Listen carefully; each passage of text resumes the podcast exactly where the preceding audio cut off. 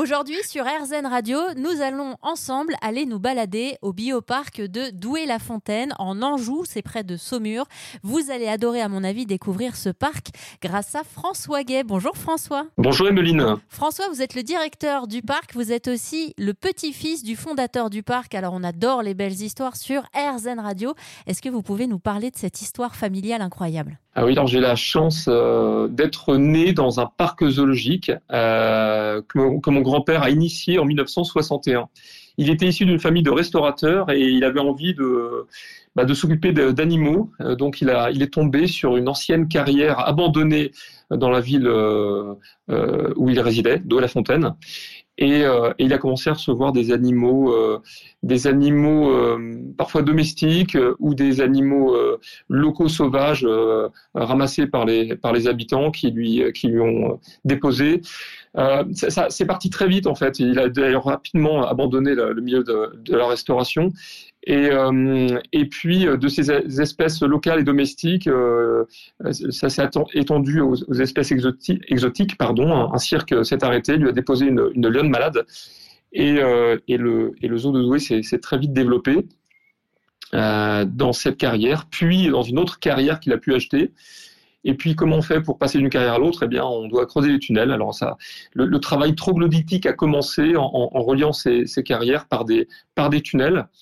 Euh, mon père euh, n'a pas pu avancer dans ses études. Mon grand-père l'a rattrapé par le pantalon en lui disant Viens, j'ai besoin de toi. Euh, et, ça, c'était fin des années 60. Et je pense que mon père n'était pas forcément très motivé pour travailler dans un zoo, parce qu'à l'époque, les zoos semblaient étaient des ménageries. Hein, la, nature n'y avait pas beaucoup sa place. Alors la, la, la chance que, que, qu'il avait à Douai-la-Fontaine, c'était ce site, euh, ce site qui est donc euh, troglodytique comme je, comme je vous l'ai dit, euh, installé dans d'anciennes carrières, avec une végétation sauvage spontanée qui s'y était développée. Euh, et, ça, le, charme était déjà là, la nature euh, était présente. Et donc mon, père a, va dit à mon grand-père, écoute, si, je dois travailler avec toi, l'idée c'est vraiment de, de, mettre en valeur ce, cet écosystème naturel et, de faire évoluer le, le, zoo de Douai pour le, bien-être et l'épanouissement du, vivant. Et puis moi, je, je suis né dans, un, dans ce, cet environnement fantasmagorique au milieu des, des, animaux et de cette végétation qui était, qui était déjà très exubérante dans les années 70.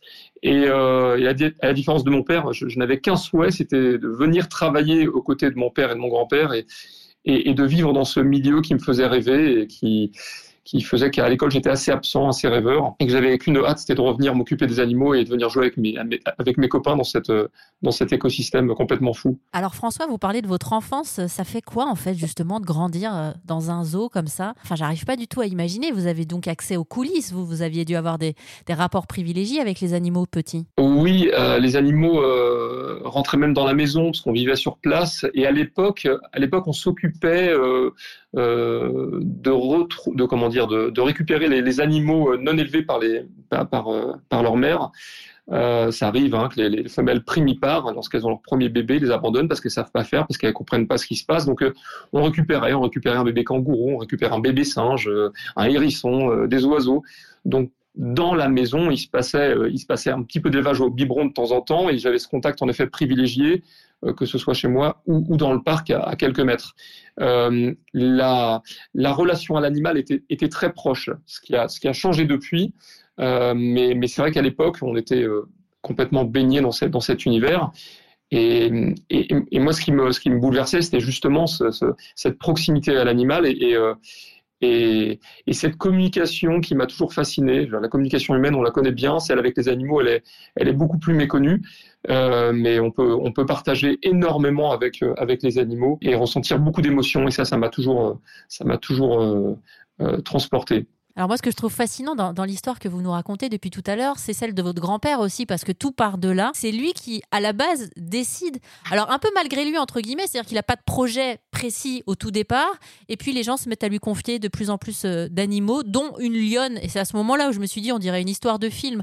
Un jour, un cirque s'arrête et puis euh, dépose une lionne à votre grand-père. Donc lui, il n'avait pas de formation à la base auprès des animaux. Il s'est formé tout seul. Mais exactement, c'est un autodidacte complet. Alors il faut s'imaginer qu'à l'époque, euh, c'était c'était aussi la période de la décolonisation française.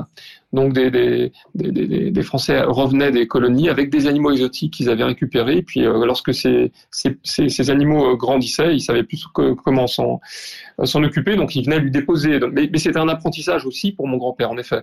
Et c'est le début aussi des parcs zoologiques privés. Les, parcs publics existaient depuis quelques décennies, euh, mais le, zoo de Douai, qui est devenu le bioparc, était un, des, un des trois premiers parcs zoologiques euh, privés au niveau national. Donc c'était une aventure, une grande aventure humaine euh, et d'apprentissage pour euh, réussir à, gérer au mieux ces animaux. C'était une envie aussi de, comme je vous disais tout à l'heure, de, s'occuper du vivant. Et en fait on s'intéressait à l'époque aux individus. Euh, ce qui est arrivé après, c'est le souci et, la nécessité de s'intéresser aux espèces menacées. Et, et, euh, et, ces, deux, ces deux engagements se sont mariés pour donner naissance à des parcs zoologiques euh, on va dire, contemporain, soucieux des individus, mais également des espèces. Alors c'est vrai que le bioparc là, de Douai-la-Fontaine, dont vous êtes le directeur, œuvre pour la protection des espèces menacées. On parle de combien d'espèces qui cohabitent euh, dans votre zoo? Environ 150 euh, espèces pour, pour 1800 animaux, euh, avec une, une majorité d'espèces menacées. Euh, mais pas seulement. Euh, ce qui est important de, présenter euh, au public, c'est des, écosystèmes qui sont équilibrés et, donc on peut très bien, on peut très bien héberger une espèce menacée, mais, d'autres, animaux qui vivent à leur côté dans ces mêmes écosystèmes et qui ont, qui ont aussi leur importance, qui ont un rôle à jouer. C'est une question d'équilibre euh, d'équilibre extrêmement nuancé. La nature est d'une richesse, hein, euh, encore une fois insoupçonnée. On, a encore beaucoup à apprendre. Et cette diversité animale, elle est très importante euh, à notre, avis pour, pour comprendre ces écosystèmes et pour être sensibilisé aux justes causes. Et au bioparc, on a depuis plusieurs années imaginé d'immenses volières dans lesquelles les visiteurs pénètrent. Et dans ces volières, on présente en effet de nombreuses espèces d'oiseaux qui vont, euh, qui vont aller et venir euh, cohabiter avec euh, des mammifères comme des okapis, une espèce très menacée, euh, ou une espèce de primate qui vit euh, dans la République démocratique du Congo, dans ce même écosystème forestier. Ça, c'est un exemple, mais toute cette diversité, en effet, elle est, elle est, euh, elle est euh, capitale pour euh, mieux comprendre les menaces qui pèsent sur l'environnement et puis tous les leviers qui nous permettent euh, de d'agir positivement pour sauver ces espèces animales et, et leur écosystème très fragile. Ben, un grand merci hein, François Gay. Je rappelle que vous êtes le directeur du parc Bioparc de Douai-la-Fontaine en Anjou près de Saumur. On laissera toutes les informations sur erzen.fr francefinearts.fr.